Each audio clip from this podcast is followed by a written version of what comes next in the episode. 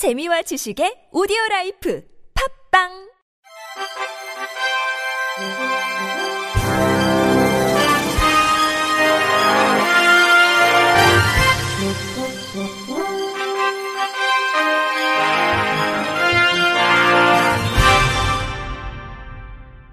청취자 여러분 안녕하십니까? 12월 20일 화요일 KBS 뉴스입니다.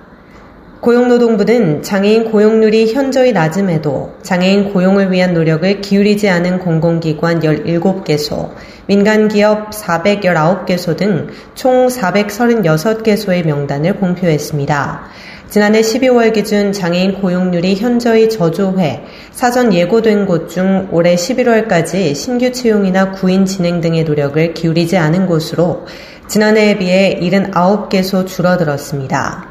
대기업 집단으로는 삼성 스테코, GS 자이에너지 운영 주식회사, 파르나스 호텔, 삼양 인터내셔널 등 17개 집단 23개 계열사가 포함됐습니다.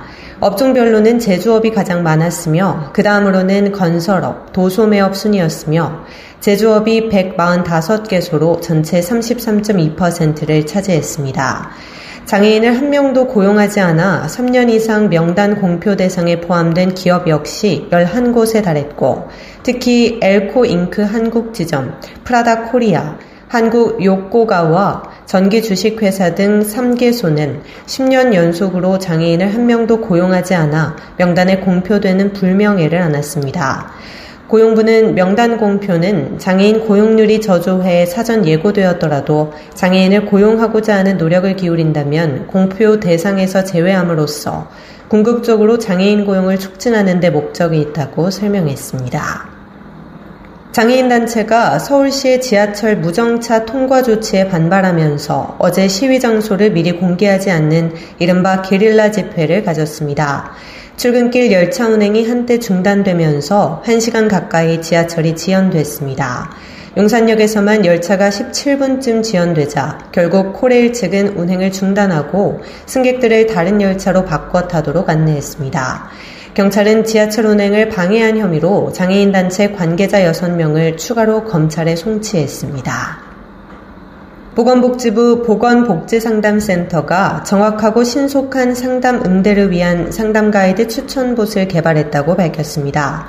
상담 가이드 추천봇은 민원인과 상담사 간의 대화 내용을 인공지능 기술을 활용해 파악하고 민원인의 요구사항에 적합한 답변을 찾아 상담사에게 제공해주는 시스템입니다. 지난 2005년 11월 개소한 보건복지상담센터는 현재 195명의 상담사가 보건의료, 사회복지, 인구 아동, 노인 장애인, 위기 대응, 자살 예방 등 보건복지 관련 정책을 전담해 상담합니다. 하지만 상담 범위가 방대하고 수시로 바뀌는 제도와 1인당 상담 처리 건수가 많아 효율적인 상담 응대가 어려운 실정입니다. 이에 보건복지상담센터에서는 약 1년 동안 사전 준비, 시스템 구축, 시스템 개발 등 3단계 과정을 거쳐 AI 기술을 활용한 상담 가이드 추천봇을 개발 완료했습니다. 이번에 개발된 상담 가이드 추천봇은 대화 내용이 채팅 형태로 변환돼 고객의 요구사항 파악이 용이하고 상담 내용을 분석해 상담 유형별 최적의 추천 답변을 검색할 수 있는 키워드를 추출해 제공합니다. 또 상담사의 상담 상태를 실시간 모니터링해 이슈 발생 시 즉시 대응이 가능합니다. 사회적 기업 스프링샤인이 내년 2월 19일까지 발달장애 예술가를 위한 제2회 하나금융그룹 발달장애인 미술 공모전 하나 아트버스 작품을 공모합니다. 이번 공모전은 발달장애인 예술인의 작품 활동 영역 확대와 인턴십을 통한 장애인 일자리 창출을 목적으로 하며 소외계층의 사회 진출을 지원하는 취지에서 마련됐습니다. 공모전은 아동, 청소년, 성인 세 부문에 해당하는 발달장애 예술인의 회화 디지털 분야 작품을 공모합니다. 접수된 작품은 한양대학교 사범대학 응용미술교육과와 사회적 기업 스프링샤인 심사를 거쳐 우수작품 총 30점을 시상할 예정입니다. 각 부문 대상 수상자에게는 200만 원의 상금을 수여하며 부문별로 대상 1명, 최우 수상 1명, 우수상 3명, 입선 5명을 시상하며 성인 수상자 중 4명에게는 스프링샤인에서의 인턴십 기회가 제공됩니다. 스프링샤인 김종수 대표는 공모전은 아동, 청소년, 성인으로 모집 부문의 폭을 넓힌 만큼 모든 연령층의 발달장애인 예술가가 창의력을 마음껏 표현하고 작품으로 세상과 연결되는 창구가 되길 바란다고 말했습니다. 은평 장애인 자립생활센터는 오늘 25일까지 2023년 서울형 권리중심 중증장애인 맞춤형 공공일자리 참여자를 모집합니다. 서울형 권리중심 중증장애인 맞춤형 공공 일자리는 고용률이 가장 낮은 발달장애인, 뇌병변 장애인 등 심한 장애로 인해 일자리 참여가 기회조차 얻기 힘든 중증장애인에게 공공일자리 참여를 통해 헌법이 보장하는 노동의 기회를 제공하기 위해 서울시 자체 예산으로 편성한 서울형 공공일자리 사업입니다. 이번 일자리 모집은 취업에서 배제되고 있는 심한 중증 장애인을 대상으로 장애인 권익 옹호 활동 등의 직무를 수행하는 일자리 마련 사업을 통해 중증 장애인이 자립할 수 있는 사회적 기반을 조성하고자 마련됐습니다. 시간제 일자리는 주 20시간, 복지형 일자리는 주 15시간으로 각각 9명씩 총 18명을 모집합니다. 모집 대상은 만 18세 이상 서울시 등록 미취업 발달 장애인, 뇌병변 장애인 등 중증 장애인입니다.